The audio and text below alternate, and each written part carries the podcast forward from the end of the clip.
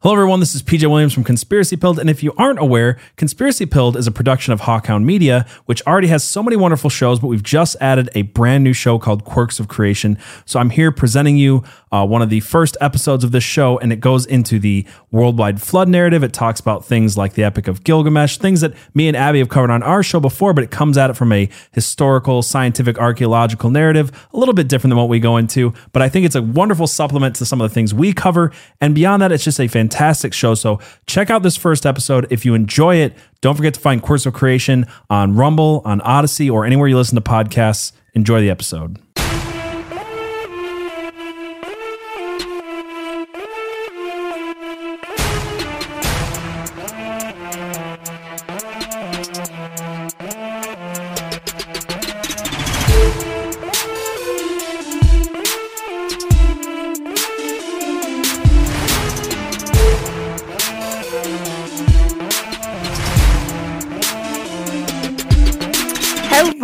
Everybody, and welcome back to another episode of Quirks of Creation, the show where we are bringing you weird science and crazy archaeological discoveries, both from the perspective of fact and through the lens of the biblical creation story. My name is Jess, and with me today, as always, is the proton to my electron, the quirk to my quark, Elise. Welcome. Yay! Thank you, Yay. Jess. I'm so excited to be back and doing this again. Me too. Yay. Episode two. Episode so two. excited. We got to come back and do it again. I am geeked. Let's do it. Let's so, what are you it. telling us about? Yeah, so tonight we're going to discuss the flood. And like you said, I love how you put it through the lens of creation, but also we're going to be pulling some facts that'll make you question um, what is what is going on? What's what's out there? What's there to see? So, I'm going to jump in. So, um, to start, I just want to say, you know, as Christians and believers, we take a lot of things on faith. Uh, we have faith that we are loved and forgiven. We have faith that God made man in his image. We have faith that God will never leave us nor forsake us. We have faith that Jesus died and conquered death and rose again. And we also have faith that he will return.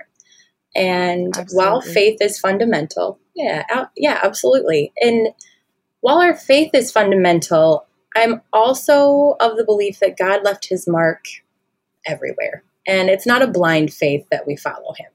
Definitely not. No. That's um, the whole point of the show. That's the whole point. That's why we're here. so all you have to do is look for it. And if you can't find it, we'll point it out for you. That's right. um, let's see here. So, with that, we don't need evidence to believe, but I do love when the signs point to our Creator. So, without any more preamble, let's get started talking about the flood. now, I'm sure most of you, if not all, watching, listening, have heard the story of the flood, but here's a quick refresher just in case. Uh, recap God saw the earth was corrupt and full of violence, and Noah was a righteous man. God warned him that he was going to flood the earth and purge the earth of all this wickedness. He told Noah to build an ark and fill it with two animals of every kind. If you don't know why two of each, can't really help you, not my department. but uh, Noah did as he was told. He built the ark, filled it with two animals of every kind, got on the ark with his wife, three sons, and their wives, and waited out the flood. Rained for 40 days and 40 nights, and after the rain stopped and the water began to recede, the ark landed on Mount Ararat. Mm. Long story short, they were eventually able to leave the ark and repopulate the earth. And that is the story of Noah obviously condensed version as we know it as Christians today. um, so, before we jump into more current and geological evidence of a cataclysmic flood, I wanted to share a few more stories that have some weird similarities and coincidences alongside the story of Noah. I love it. Yeah. So, a few stories from around the world. The first one is the um, Epic of Gilgamesh which I know you've heard of, and I think you said you read forever ago, just like me. forever ago, like when yeah. I was in college, and it was like, yeah. and you had to, and, and I had to, and yeah. I probably didn't understand it at the time, like all of the books nope. that I read in college. Right, right. Cliff Notes was my friend, and and so yeah. So while I don't remember this one like that well, as well as I should, uh, I do remember there being a story of the flood, and this kind of sparked my interest in digging deeper into the flood and evidence of it. Because after I had found that in the Epic of Gilgamesh, I was like, oh, I wonder if there are more stories. Turns out there's a lot. there's a lot of stories from everywhere. And again, that kind of got me on this um, train into digging more into it. So, recap for both of us and anybody else who doesn't remember the Epic of Gilgamesh. this is just a small portion of right. that whole epic poem, but um, basically, the story goes uh, that Gilgamesh was on this quest. And during this quest, um, let's see, he ran into Utnapishtim, which was actually a relative of his. I didn't realize that. I didn't realize a lot of things, again, because I don't remember this very well. But that's the trouble with reading these things when you're in college and not coming back to them when you're an adult or like waiting till way later. It's like all the things you miss. Yeah, it's like, oh, that was there. Oh, cool. Um, but so anyway, he runs into this uh, relative of his, Utnapishtim, who's basically in the middle of nowhere, kind of isolated from the world. And he tells Gilgamesh the story of the flood. Mm. According to him, the god Enlil is annoyed with humans. They're too loud and they're making it so he can't sleep. I mean, relatable. I mean, I get it. I get it. But basically, the gods get together in this council and they're like, yeah, that's annoying. Let's get rid of them. This wasn't, this isn't worth it. This isn't worth it anymore. and, uh, but there is one god, and I believe it's pronounced Ea. I can be way off. So I apologize. If anybody knows, let me know. But Ea um, warned Utnapishtim in a dream and told him to build a boat out of his house. He and his wife, their children and family, animals, and their servants all gathered in this makeshift houseboat. That's what I like to call it. Right. And the storm raged on for seven days and seven nights, and they landed on the Mount of Nisir. Um, on the seventh day of being stuck on this mountain, he loosed a dove, but she returned. The next day, a swallow, and she returned as well because they had nowhere to land. But then the next day, he sent out a raven, and the raven did not return. Mm. So then he opened the door, gave a sacrifice to the gods, and he and his wife were blessed with immortality by the god Enlil to show his benevolence. So I want to get rid of everybody. Copy paste, not going to lie. Right, right.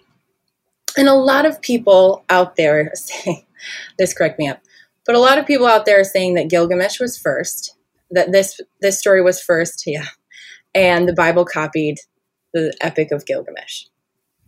Um, I, I read an article. I wasn't going to share this, but I am now. Do it. this, I read an article that was arguing that the Epic of Gilgamesh came first, and it was saying that the Epic of Gilgamesh came first because they found the tablet that it was written on, and it was dated to about 1800 BCE, I believe. Mm.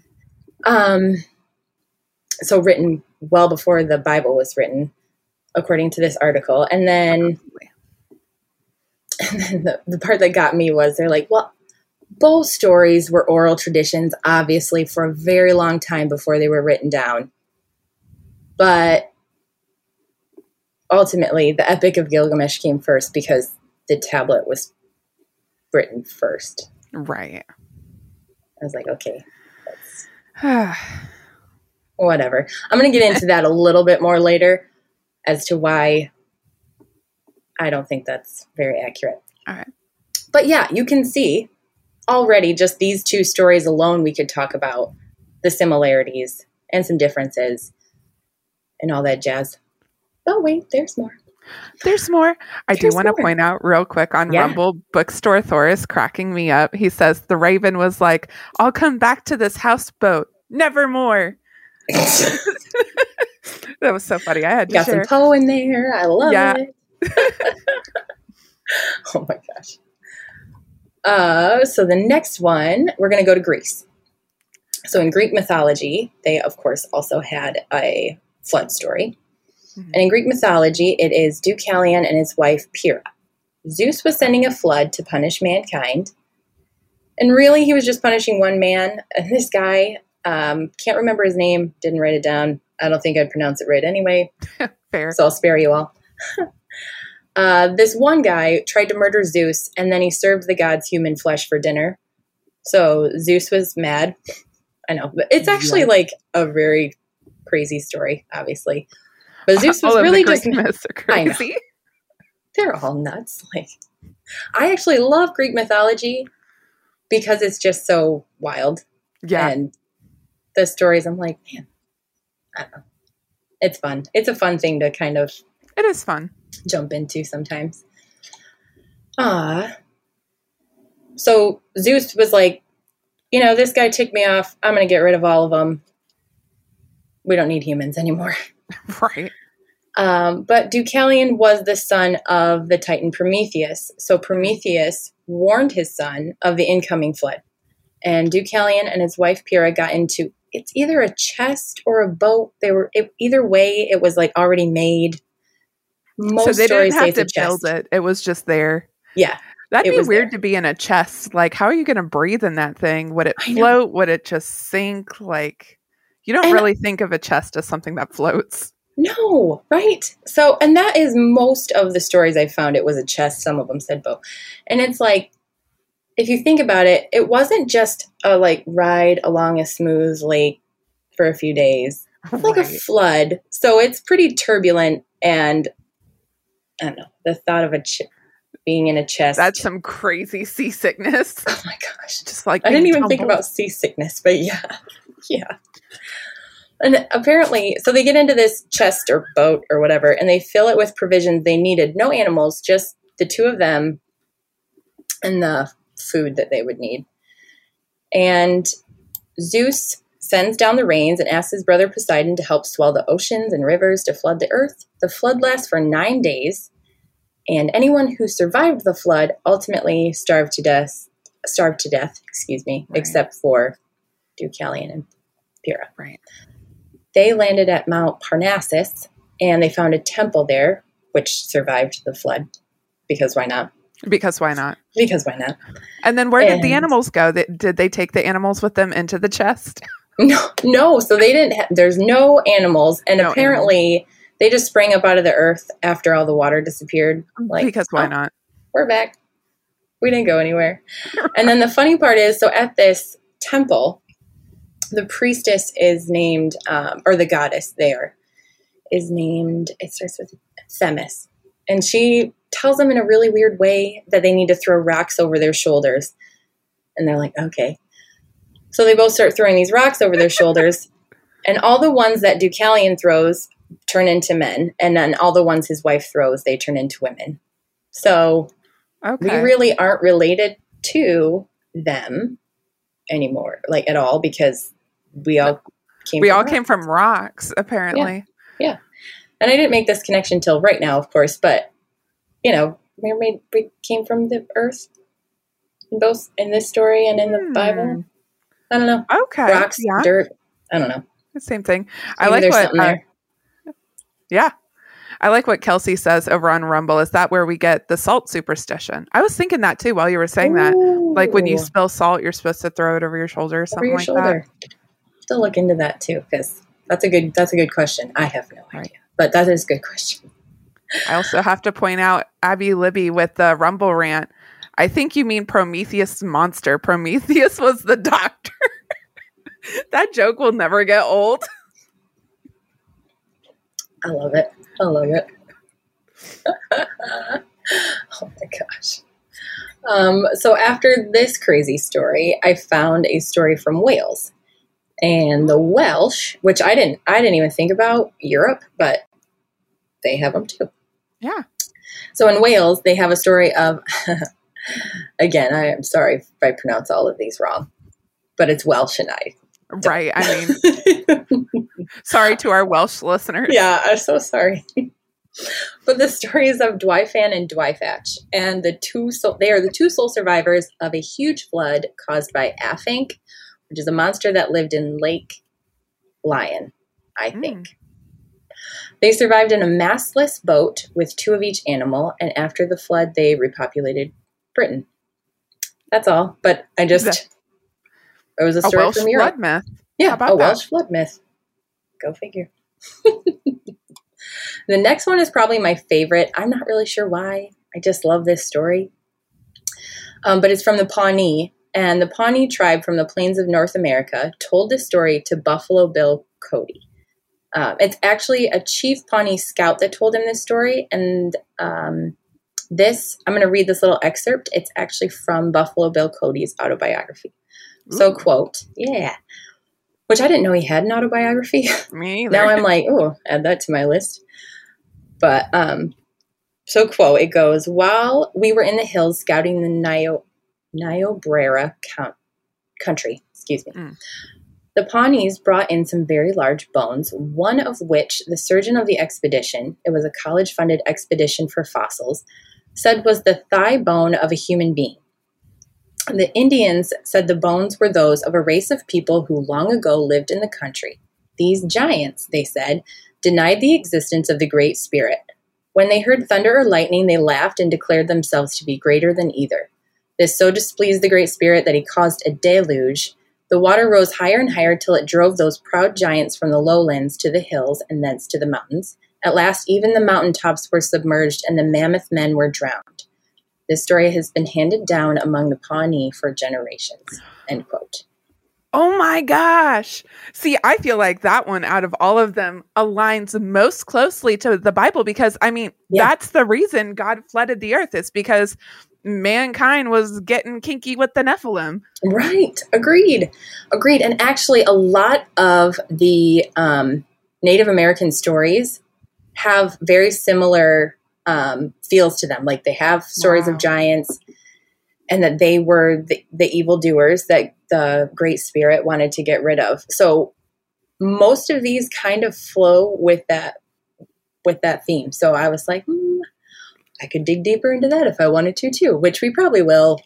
Let's be honest, later. yeah. Again, that one's one of my favorites. Uh, this one is from South America and it's from the Incas, and they tell the story of the time of Pachachama, which kind of reminds me of um, oh, what was that Disney movie with the llama? Oh, oh Emperor's New Groove. Yes, Emperor's New Groove. He's Kuzco. like, "Hey, Pacha." Pacha. know. I love that movie. I do too. it reminded me of that, so I had to use this story. Perfect. But um, it says when humankind was cruel, barbaric, and murderous, no one was focusing on the gods, and humans did whatever they wanted, whenever they wanted. They only focused on murdering each other or stealing. The only good people left lived high in the Andes Mountains, and there were two brothers that were shepherds, and they noticed that their llamas were sad and started to sigh and stare up at the stars at night. The brothers asked the llamas what was going on, and they said that the stars told them that a great flood was coming. The brothers decided to take this seriously because who wouldn't if a llama's right. If my llama was you. talking to me, I would definitely take him seriously. I would probably, yep, yep. so, so they gathered their families and llamas and hid in the highest mountain cave. Rain for months without end, and they could hear the cries from the dying people below. As the rainwater rose, so did the mountain, continuing to keep them safe. And eventually the rain stopped, and the sun god Inti smiled, and the water began to evaporate. The brothers looked out and saw that the land was dry, and the mountain went back to its original height, and the shepherds and their families repopulated the earth. Um, animals, well, we have llamas. We have llamas. We got llamas. They're fine. Maybe the rest of them sprung out of the ground too. I don't know. Who knows? Who knows? But uh, the end to this story goes Human beings live everywhere. Llamas, however, remember the flood and prefer to live only in the highlands. I just thought that was. Interesting. I, Yeah. I I think that's kind of cute. Actually, it's like the reason the llamas live in the highlands is because Yeah. they remember the flood, and that just makes me think of like genetic memory. Um, Yeah. Like some of the deer who live in Germany won't ever go to where the wall used to be. Um, so I I, mean, that. yeah, That's because awesome. of that genetic memory. Weird. I like it. I like it. Yeah. So I never thought of that, but I like that spin from that. Um, the next one is from East Africa, and this one was pretty similar too. I like this one a lot. goes Tumbainot. A righteous man had a wife and three sons. When his brother died, Tumbainot, according to custom, married the widow Nahaba Lagunja. You're doing great. Yeah, I am so sorry. You're doing way better than I would do. Oh, my word. Who bore him three more sons. But they argued about her refusal to give him a drink of milk in the evening, and she set up her own homestead. The world was heavily populated in those days, but the people were sinful and not mindful of God. However, they refrained from murdering until at last a man named Nambija hit another another person on the head. At this, God resolved to destroy mankind, except Tumbainot found grace in his eyes. God commanded him to build an ark of wood and enter it with his two wives, six sons, and their wives, and some animals of every sort. When they were all aboard in provision, God caused a great long rain, which caused a flood, and all other men and beasts drowned. The ark drifted for a long time, and provisions began to run low. The rain finally stopped, and Tumbainot let loose a dove to ascertain the state of the flood. The dove returned tired, so he knew it had found no place to rest. Several days later, he loosed a vulture. But first, he attached an arrow to one of his tail feathers so that if the bird landed, the arrow would hook onto something and be lost. The vulture returned that evening without the arrow, so he reasoned that it must have landed on carrion and that the flood was receding. When the water ran away, the ark grounded on the, on the steps and its occupants disembarked. He saw four rainbows, one in each quarter of the Four. sky, signifying that God's wrath was over. That they just had to one up you with the rainbows instead of know, one. They had to have four. He got four, no only got one. I see how it is. Yeah, yeah. I like fine. what Abby Libby says over on Rumble. It sounds like they mixed up Cain and Abel in the flood in this one. Yeah, that's what I thought too. I was like, oh, he just kind of mashed them together and we get one good story out of it, I guess. That's so interesting. Which one? Uh, where was that one from again? that was East Africa. East Africa. hmm And then the last one I have is a Hindu story about Manu, the first Mm. human. He found a small fish in his wash water, and the fish begged protection from the larger fish, and in return for which it would, and in return it would save Manu. Manu kept the fish safe, transferring it to larger and larger reservoirs as it grew, eventually taking it to the ocean. The fish warned the fish warned Manu of a coming deluge and told him to build a ship. When the flood rose, the fish came and Manu tried tied the craft to its horn. Apparently it has a horn, which. Maybe it was a narwhal. I don't know. Narwhal. yeah. The fish led him to a northern mountain and told Manu to tie the ship's rope to a tree to prevent it from drifting. Manu alone of all creatures survived. He made offerings of clarified butter, sour milk, whey, and curds. Don't know where he got them. From these, a woman arose, calling herself Manu's daughter. Whatever blessings he invoked through her were granted him, and through her he generated this race. Hmm. Yeah. So, Hmm. I know. Hmm. Interesting. I like what Bookstore Thor says over on Rumble. Interesting how the newer the story, the more mythic and less specific it becomes. Ah, you're getting ahead of me, and I like it. But that is a point I have too. Is Okay. um, you know, the Bible kind of has this almost historical text feel to it, very Mhm. descriptive. Whereas she, like she said, these get more mythical, more fanciful, if you will. I mean, he literally gives us the dimensions for the ark. That's how they built the one in Kentucky. exactly, exactly. Uh, well, I don't know about you, but all of these stories of water make me thirsty. but rather than a deluge of water, I want coffee. So I Love it. Yay! Um, Media and Quirks and Creation are proud to be sponsored by North Arrow Coffee. Not only is this roast to order coffee absolutely delicious, but 15% of their sales go to support pro life organizations, and that is something to raise your mug to. So head over to North Arrow Coffee and use Hawkhound, all one word, to get 10% off of your order. Delicious coffee. I, Yeah. I'm not going to lie. That was the perfect ad read. Absolutely perfect. Thanks. It'll get better. Oh. At least you remembered all the things to say. It took me forever to figure out what I needed to say. I copied yours from last week. nice. I just made it into my own words. Perfect. I'm also trying to throw in some water pu- puns whenever I can. So that water pun was perfect. Yeah. Abby says Elise is already better at ad reads than me. no, no, no. So okay, so Abby or Abby, no, sorry, Jess shared her notes with me before her episode last week, and I was looking through. them like, oh my word, she's so organized and put together. And if you look at my notes, it's not. It's not. I know what they mean.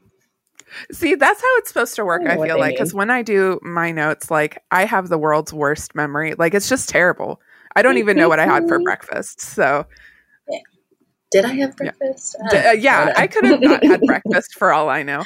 right? Who knows? Whatever. Who knows? But since you're so organized, I was able to like steal that. So that was that was all you. Thank Love you. it. Uh, so all of these stories, I mean, obviously you can see the similarities and sure. um, coincidences and all of this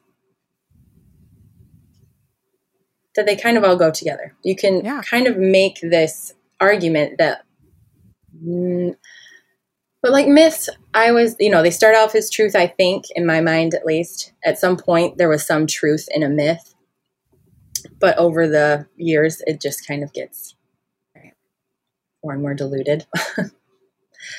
and so I just want to kind of compare and contrast these just to drive the point home. First, let's look at Noah versus Gilgamesh because again there's a lot more here a lot more similarities here than the Right. others i think so noah built his ark in roughly 55 to 75 years gilgamesh took one week to build his houseboat uh, the ark was 510 feet while the houseboat was only 200 feet also this houseboat was seven stories and it was a square i don't know if That's you know not that. a boat. That's not a boat. That's not a boat. not a boat. Um, so yeah, like the ark was absolutely seaworthy, and I'm going to try and show you a picture here of Ooh.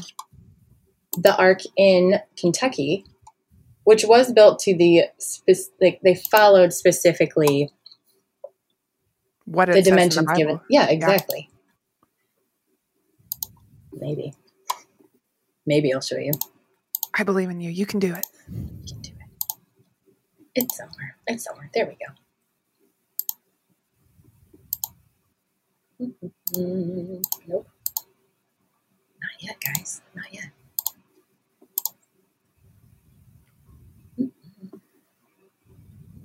I've always wanted to go to the Creation Museum in Kentucky, which My uh, goal is on my is to bucket go. list. This summer, hopefully. Nice. I like it. So that is what the ark would have looked like according to what you can see or what is told in the Bible. That's a big boat. That's a big boat. And I've heard I've heard if you go and you go to the Creation Museum, you can spend days inside the boat and still not see everything, Wow. which that blows my mind. um, but there's also a photo uh, that I have somewhere around here of what they think Gilgamesh's boat looked like according to the story. Maybe. I think this boat would have stood up to Jaws. Like, this is the kind of boat they needed. This is the kind of boat they needed. Agreed. He might he might have uh that might have been okay. All right. Yeah, I don't think so- you would have been able to take a bite out of that one. So then Gilgamesh's boat, and this is also at the Creation Museum, but it's um, obviously not to scale. Right.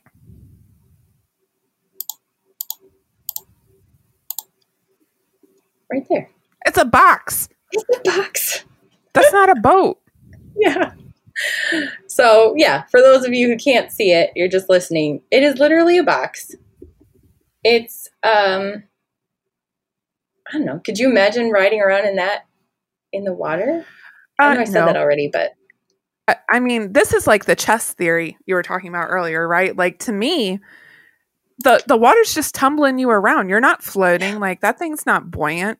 yeah, this isn't like a nice little ride out on the lake there's a lot going on. right. Well, even the ark wouldn't have been a nice little ride out on the No. lake. There still probably would have been a lot of folks being seasick, animals being seasick, Right. but The at stress least you're not being animals. But yeah, at least you're not Yeah. like possibly flipping all around. right. Kind of it's still not great, but better. The world's worst Disney ride. And then all the just so much that could be tumbling around. Yeah. Which we don't have to think that. We don't have to Nope. think about that. Nope. Well, we won't. so more more to compare and contrast. The Right. flood in the Bible lasted 371 days, and the flood in the Epic of Gilgamesh was only one week. Mm. Maybe you could survive a week flood. You know, But that's not a global week. flood. I mean, the reason we understand it as a global flood is how long it lasted. Right. I did read an article also that said at first the Epic of Gilgamesh said it wasn't a global flood, it was just more Mhm. local. And then later they kind of um, embellished and made it a global flood. That copy So. paste. Exactly. Like, oh, we got that one wrong. Hold on. and just a few more quick things worth mentioning. Yeah. And this is kind of in all of them, but there's judgment from the gods or God. This flood is global, at least in these two stories. Most, I think, all of these stories. Mhm. Um, the two arks here were built to specific dimensions given by God or the gods. Um, the arks were filled with humans and animals.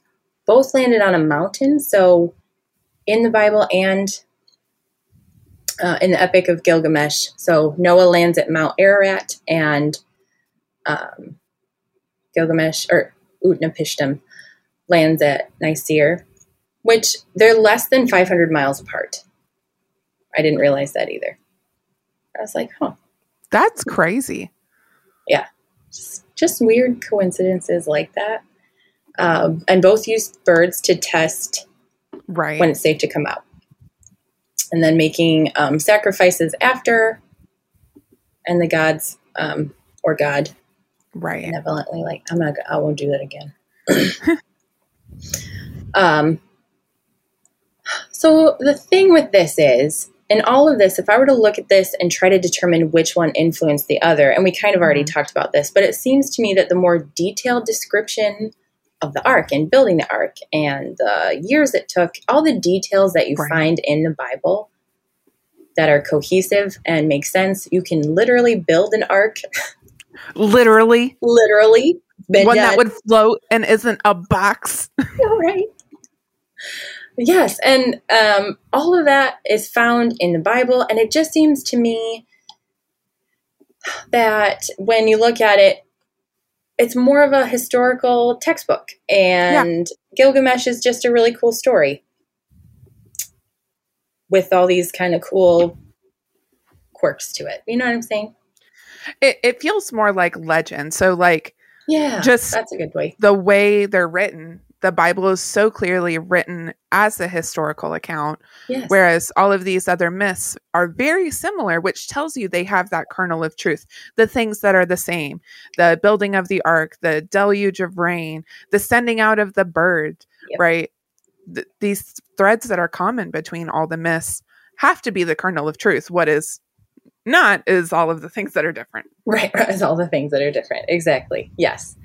Um, so it's just, um, it's just fascinating to me. And again, this is kind of what got me down this rabbit hole and got me interested in finding out more. Because at first I was kind of like, you know, it's the flood. It happened. Cool. Moving on. Right. but again, there's so much more. And um, let's see here before we dive into the more tangible evidence, we're going to say deuces to YouTube. Peace out, So- YouTube. We always say, don't work for woke companies that hate you and your values, so we won't. We stand firm by our beliefs, and that's why we're taking our show over to Rumble and Odysee. And audio listeners will still get the majority of this episode, but our goal at Hawkhound is to make sure that we aren't making little compromises to grow our podcast and keep the mob happy. So jump off of YouTube and join us on Rumble and Odysee where we can speak more freely. We'll see you there. See you there.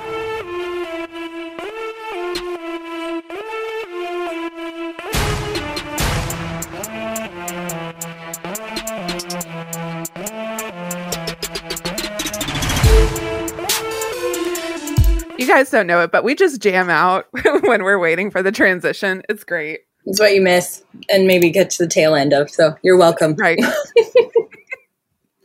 So now diving into the evidence. Welcome to the fun side, everybody. Let's get Yes. easy. Now I'm jumping ship and going to get into the geological and more current side of this discussion. Um, so, what kind of evidence could there possibly be? Did they find the ark? Honestly, I didn't even touch that question in my Okay. research. Although there's plenty to talk about, um, and I might have to bring this up again in the future, but I just decided to go down a totally different uh, path with this and talk a little bit more about the scientific evidence that we've found. That's totally fair. We could be here all night if we talked about every little thing. Oh my gosh, yes. And I'm hoping to get through this. So bear with me if I go a little fast, but um, Let's do it. we got we got this. We got this. So uh, I'm going to discuss two different events here in America that point to evidence of the this cataclysmic flood, and there's more all over the world. But again, for time's sake, I'm going to just focus on these two and give some details that I think will make sense to everybody. And with these details, when you kind of look at them on the smaller scale that they are, and then you expand on it, you can see how it affects the world, you know? Right. So uh, the first one is the channeled scablands in the state of Washington. Have you ever been or heard of?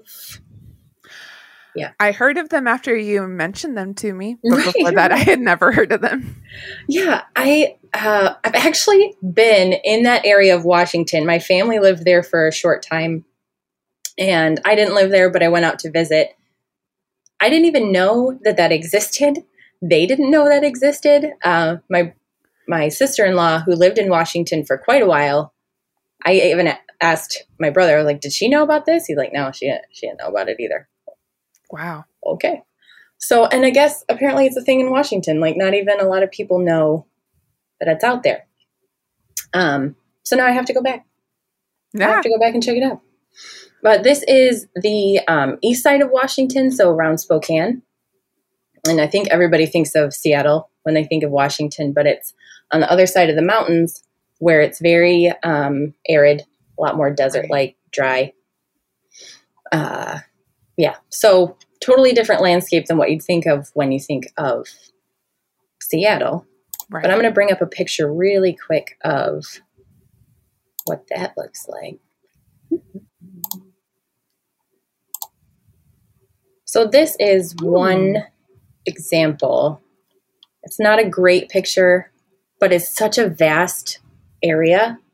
It's it's it's hard to get a good yeah yeah and this Right. is uh, just a portion of it um, if you really want to see a good um, like cinematic view of the scablands i suggest watching um, ancient apocalypse and the very last episode they talk about the scablands and the flood and all of that but even if you don't listen to it and you just watch it you'll see how really cool and how big, how vast all of this is. So it's called the Scablands because it um, just it's like this giant scab in this Yeah. area. It's literally out of nowhere, and um, there's nothing else like it out there. So in the channeled scablands, there's I'll describe it for those of you listening. I actually got this from historylink.org, and I'll post all this in my notes, but I like how they put it. So, in the channeled scablands, there are huge dry channels, great chunks of prairie stripped down to bare basalt, massive boulders of granite scattered in places far from any other natural source of granite, circular divots in the earth that are so big cattle can be hidden in them, cataracts, one five times as wide as Niagara that have once clearly been waterfalls, and in an area that gets less rainfall in a year than Seattle does in a month. They, um, you know, where would these waterfalls have kind of come from? right. Um, and then in the bottom of the deep channels, they're filled with coarse gravel carried in from outside the area, and the basalt bedrock has been scoured. So Wow. that's kind of their description. Again, I think they just did a good job. It does sound like a giant geological scab. Yeah, yeah, exactly. And the reason I'm bringing this up and mentioning this and kind of want you to grasp at least a little bit of what it looks like is um, of a theory that was proposed in the 1920s. Actually, in 1923, a geologist, geologist, those are hard, I feel that. named J. Harlen Bretz published a quote outrageous hypothesis suggesting that the scablands in Washington state were caused by a sudden and violent flood. Hmm. Dun. Hmm. Hmm, makes you think. But um, really, this was like the first time, either in a long time or ever, that anyone in the scientific community has suggested a major flood as a reason for why the scablands existed. The running theme, if you will, or a major principle in the geological and scientific community since the late 1700s was the idea of uniformitarianism, which, yeah, I'm sure you're well aware. For those in the audience who word. don't know, uniformitarianism.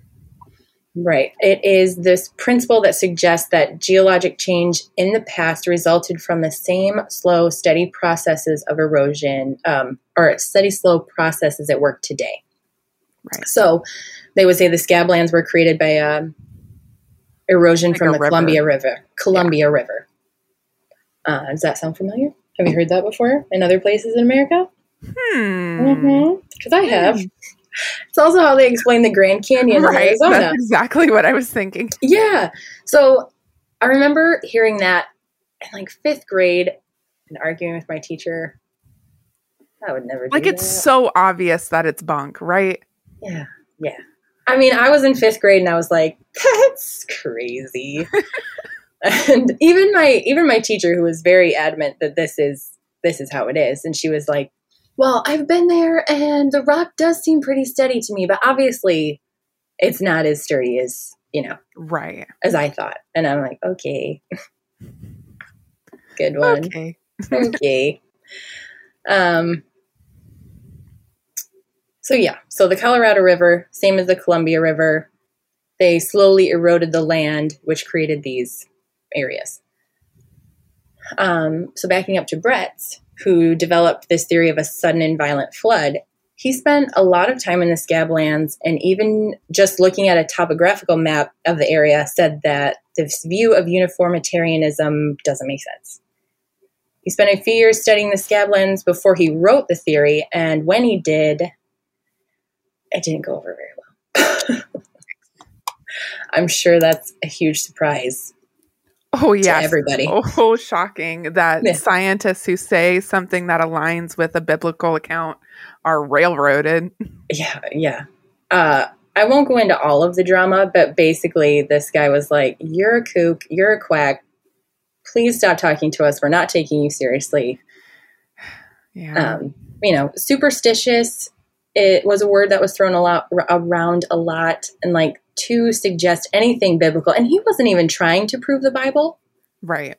He was just saying, like, I'm looking at this, and that's what makes sense to me as a geologist. I'm using my eyeballs and my logic, Yes, and this just doesn't happen from slow erosion. right, right, exactly. And I'll get into that more, but I do want to bring up that. So it took 50 years, 50 years of ridicule for this guy.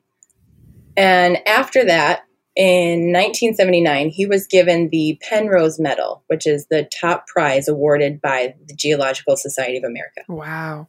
50 years of this guy being called a quack, and finally they're like, oh no, I guess you were onto something. Oh, how about that? go. Yeah, how about that? It took him a little while. I think At he least was he was still alive. Well, barely. Barely. And that's the best part. So I love this quote from him.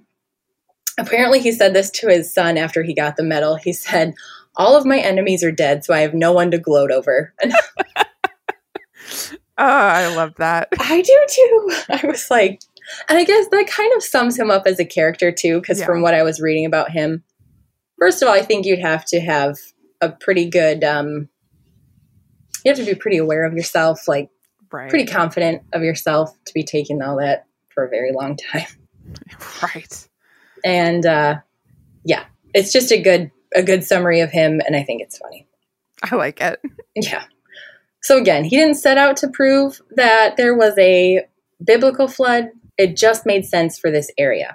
And now today, it's a widely accepted fact that a major flood did take place in this area, and that's why the Wow. scablands are the way they are. Yeah. Wow. I'm Now, if only they would Oh. extrapolate that and apply it to Right. things like the Grand Canyon. weird. Just weird. Ugh. Side note, and I honestly don't have an answer to this, but it's just uh, something that came across while I was doing this research and didn't have time to dive into. There. But um, I- my thought was if this is the case, like if this is really what has happened, the uniformitarianism and the slow Right. erosion, uh, why don't we see this more with other rivers that are considerably older, like older than the Right. Colorado River in the Grand Canyon? Like, Canyon? why hasn't the Euphrates done that? That's exactly what I looked up. but there there are rivers even older than that, which I didn't know. Right. And um, so the Colorado River is considered the tenth oldest river, which is alongside the Nile, like within Right. millions of years of each other. So they're yeah, I know. Yeah. Take that with a grain of salt. Episode about that eventually. Right, and we'll get there too. Not today, but yeah, eventually. There are canyons in the Nile Valley too, but not all of these rivers, and especially the older ones, have canyons like you see in Arizona. And again, I don't have the answers, but it's kind of like, Mm. Wouldn't that be more normal if that was the case?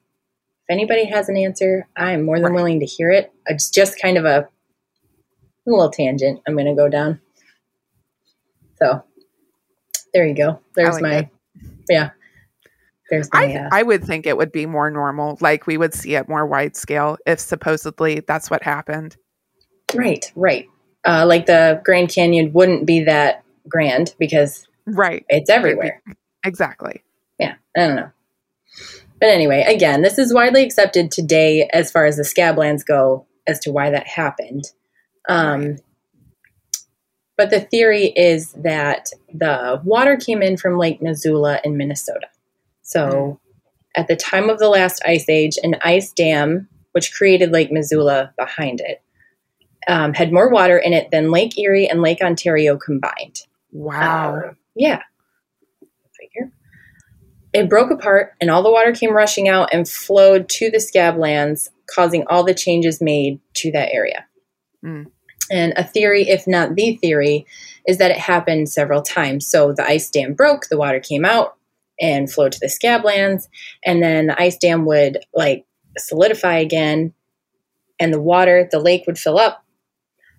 Anybody listening, I'm sorry you're missing all my hand gestures, by the way. hand gestures are just on point. I think They're you must be part. Italian or something.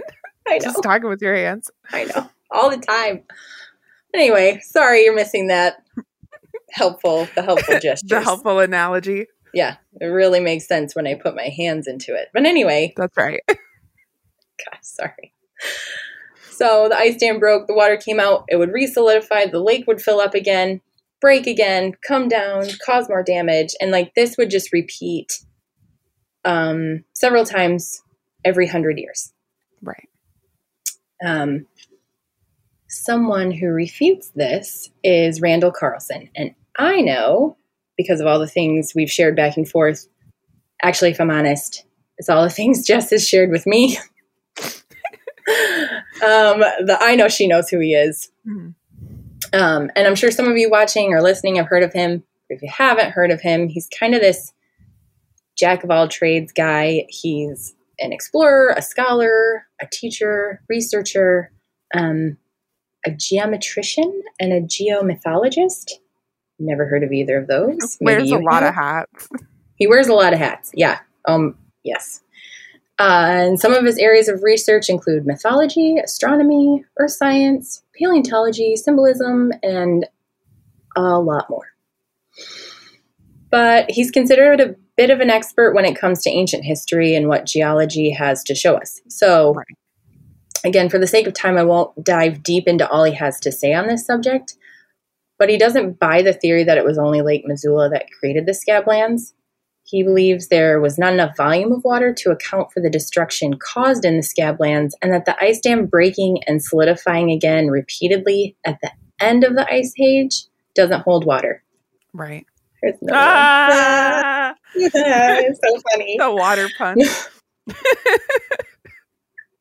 Tick. Love it. But, but so it doesn't make sense in that it was cold enough at the end of the ice age. Well, first of all, it was warm enough that everything would break. And then it was cold enough again for this to this ice dam to reform, but also not too cold for the lake to fill back up with water. Right. So that just So it's like a slushy lake. Right, right. That somehow is still behind this ice dam that breaks and comes back. I don't know. You have to take that more on faith than just accepting a cataclysmic Right. flood. Right. So again, like we're not the only ones who take things on faith. right.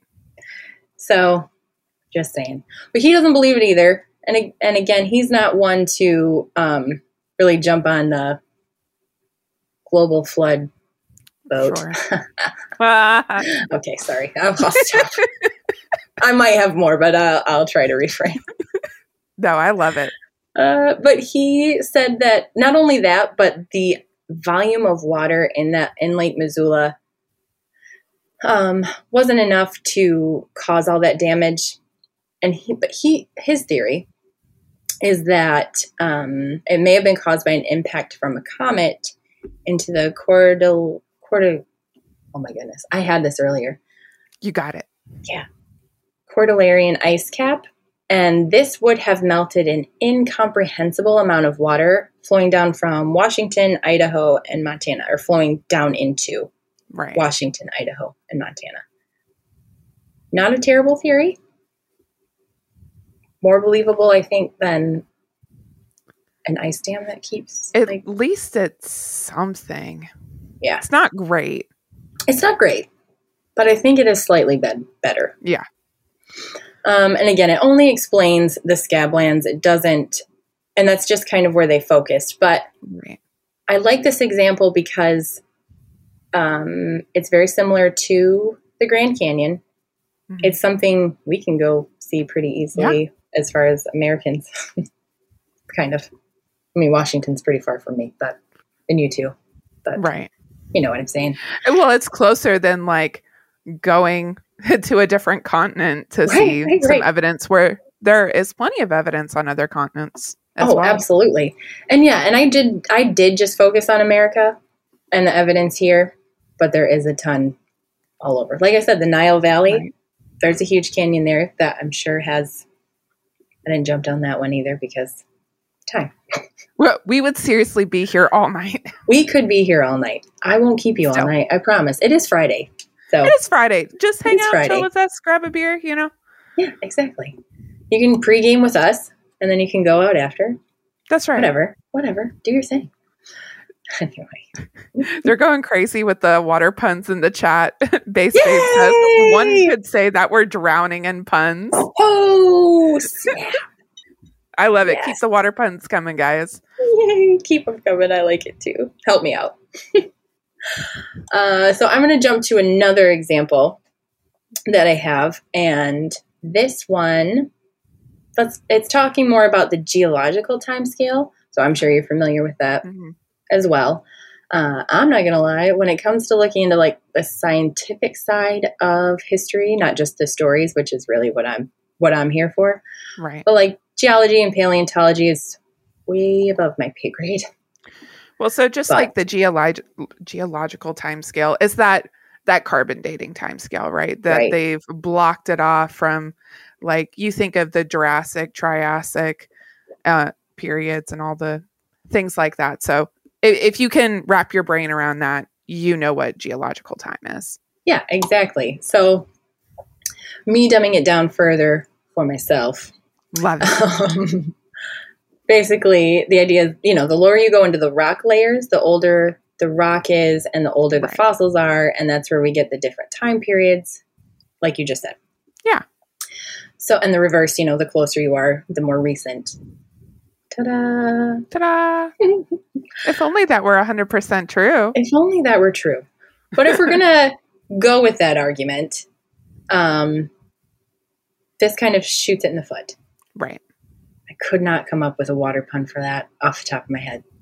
Sorry, guys. It drowns it. It drowns it. Drowns it. So obvious. Dang it. Oh well. Anyway, but the the question here is: Does it take millions of years for these rock layers to form, or can they form more quickly under the right conditions? Mm. So I'm going to share a video with you that I think will answer this question I like it. beautifully. So this video is describing what happened um, geologically after Mount St. Helens erupted in 1980. Bookstore Thor blows it out of the water. How did we miss that one? Blows Come it out of the water. Come Perfect. on. Thank you. Thank you. Man, I'll get better at these puns. I, I promise. anyway, here here we go.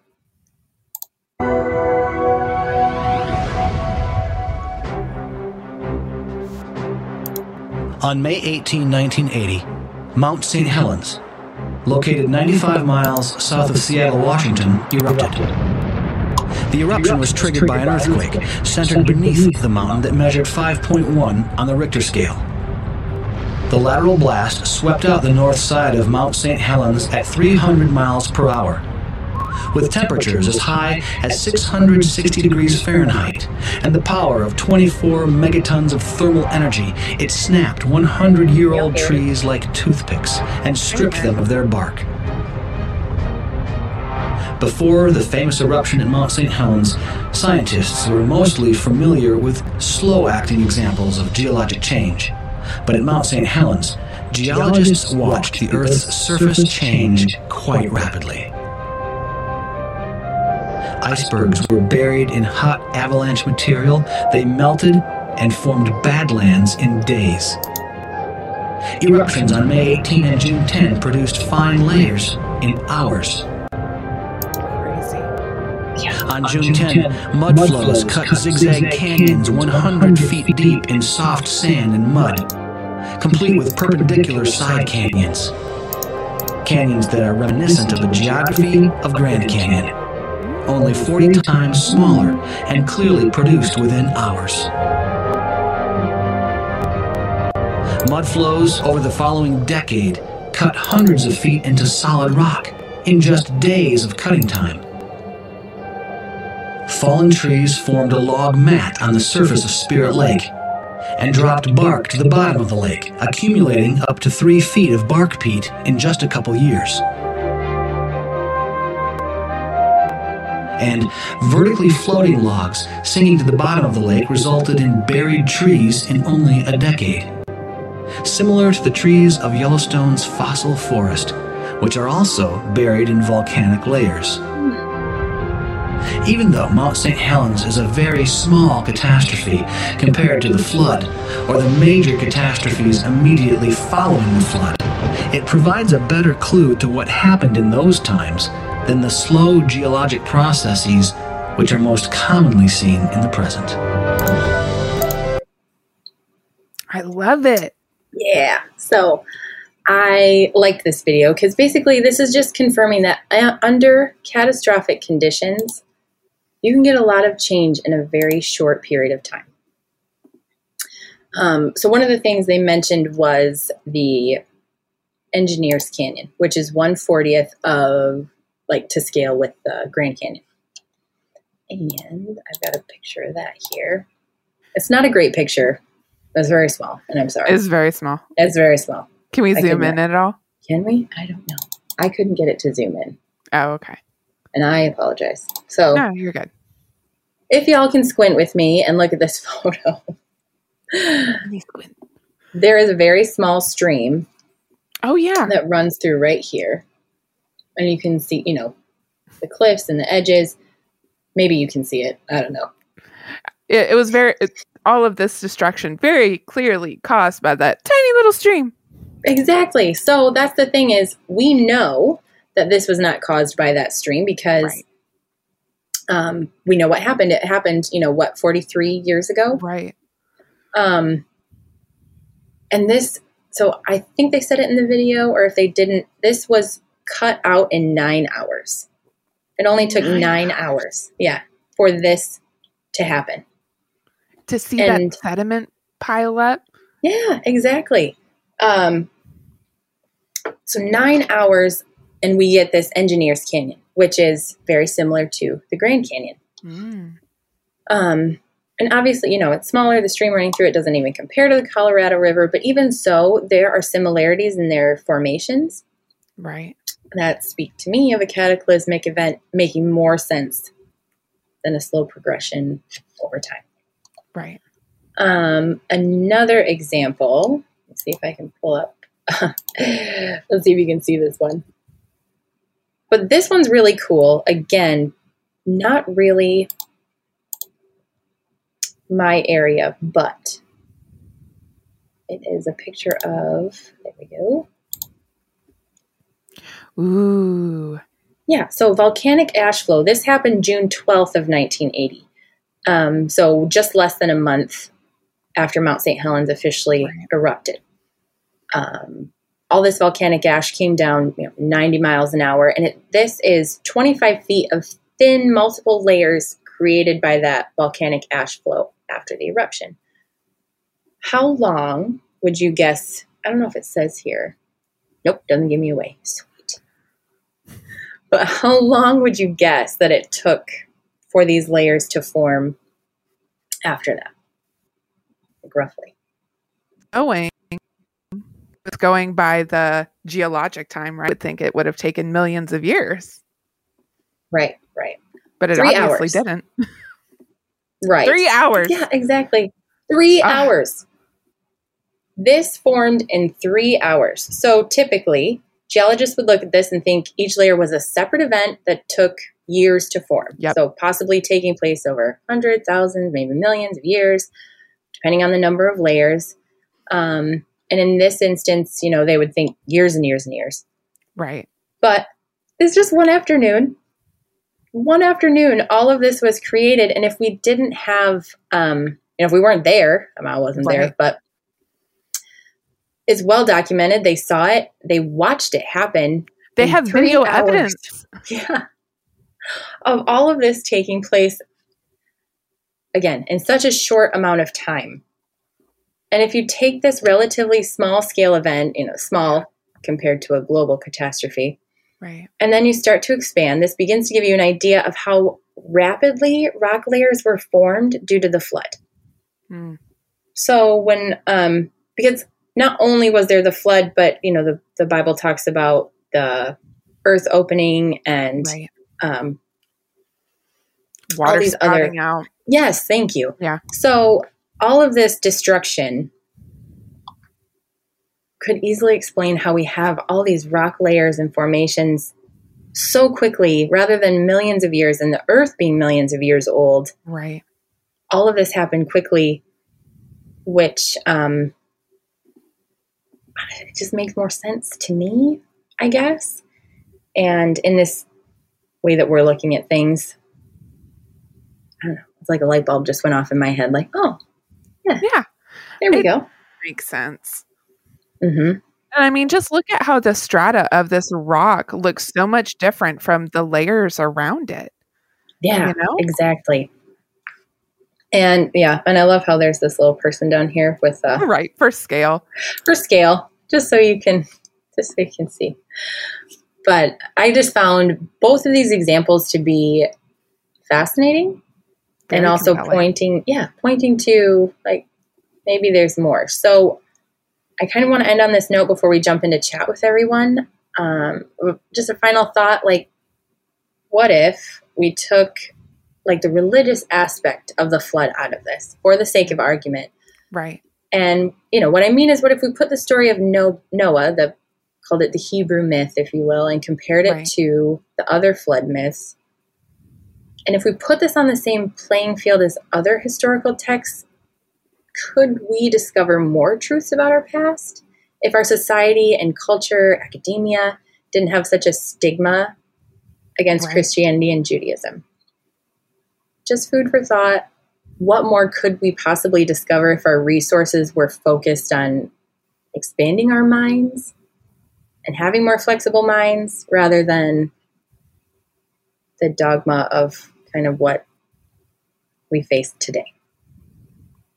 I really like that because uh, I I point at scientists a lot, but uh, geologists, archaeologists get so stuck in their routines. They're so afraid to refer to the Bible as a historical work because it's connected to our faith. Mhm. And if they would just stop for five seconds and realize how much is correlated throughout all of history, how Yeah. much more could we learn? How much more can we learn? How much are we missing Yeah. and not that there aren't scientists, archaeologists, all of them, not that they're not out there, because they definitely are. But I think those ones who are creation scientists definitely don't get the clout. They don't get the um, support Yeah. that the rest of them do. So, anyway, Definitely don't. just some just some random thoughts for everybody to ponder before they go to bed tonight. I like it. Thank you. Well, I think we're going to jump into our chat on Rumble and Odysee, and I'm going to bring up a hypothesis on where I think the majority of the water that flooded the earth came from and where we can find it now. Ooh, how exciting. Yay, yay. Before we jump over for our audio listeners, I just want to preview what we're going to talk about next week. Yes. So, next week, just to continue with the water theme, um, more More water puns puns. coming. Yep. We're going to talk about the ocean, unexplored and mysterious. I mean, you talk about something that mankind has not given enough thought to. It's the ocean. Yep. So I'm excited to talk about that. Hope to uh, have all you audio listeners back next week. Everybody on Rumble, stick around for us to explore new things.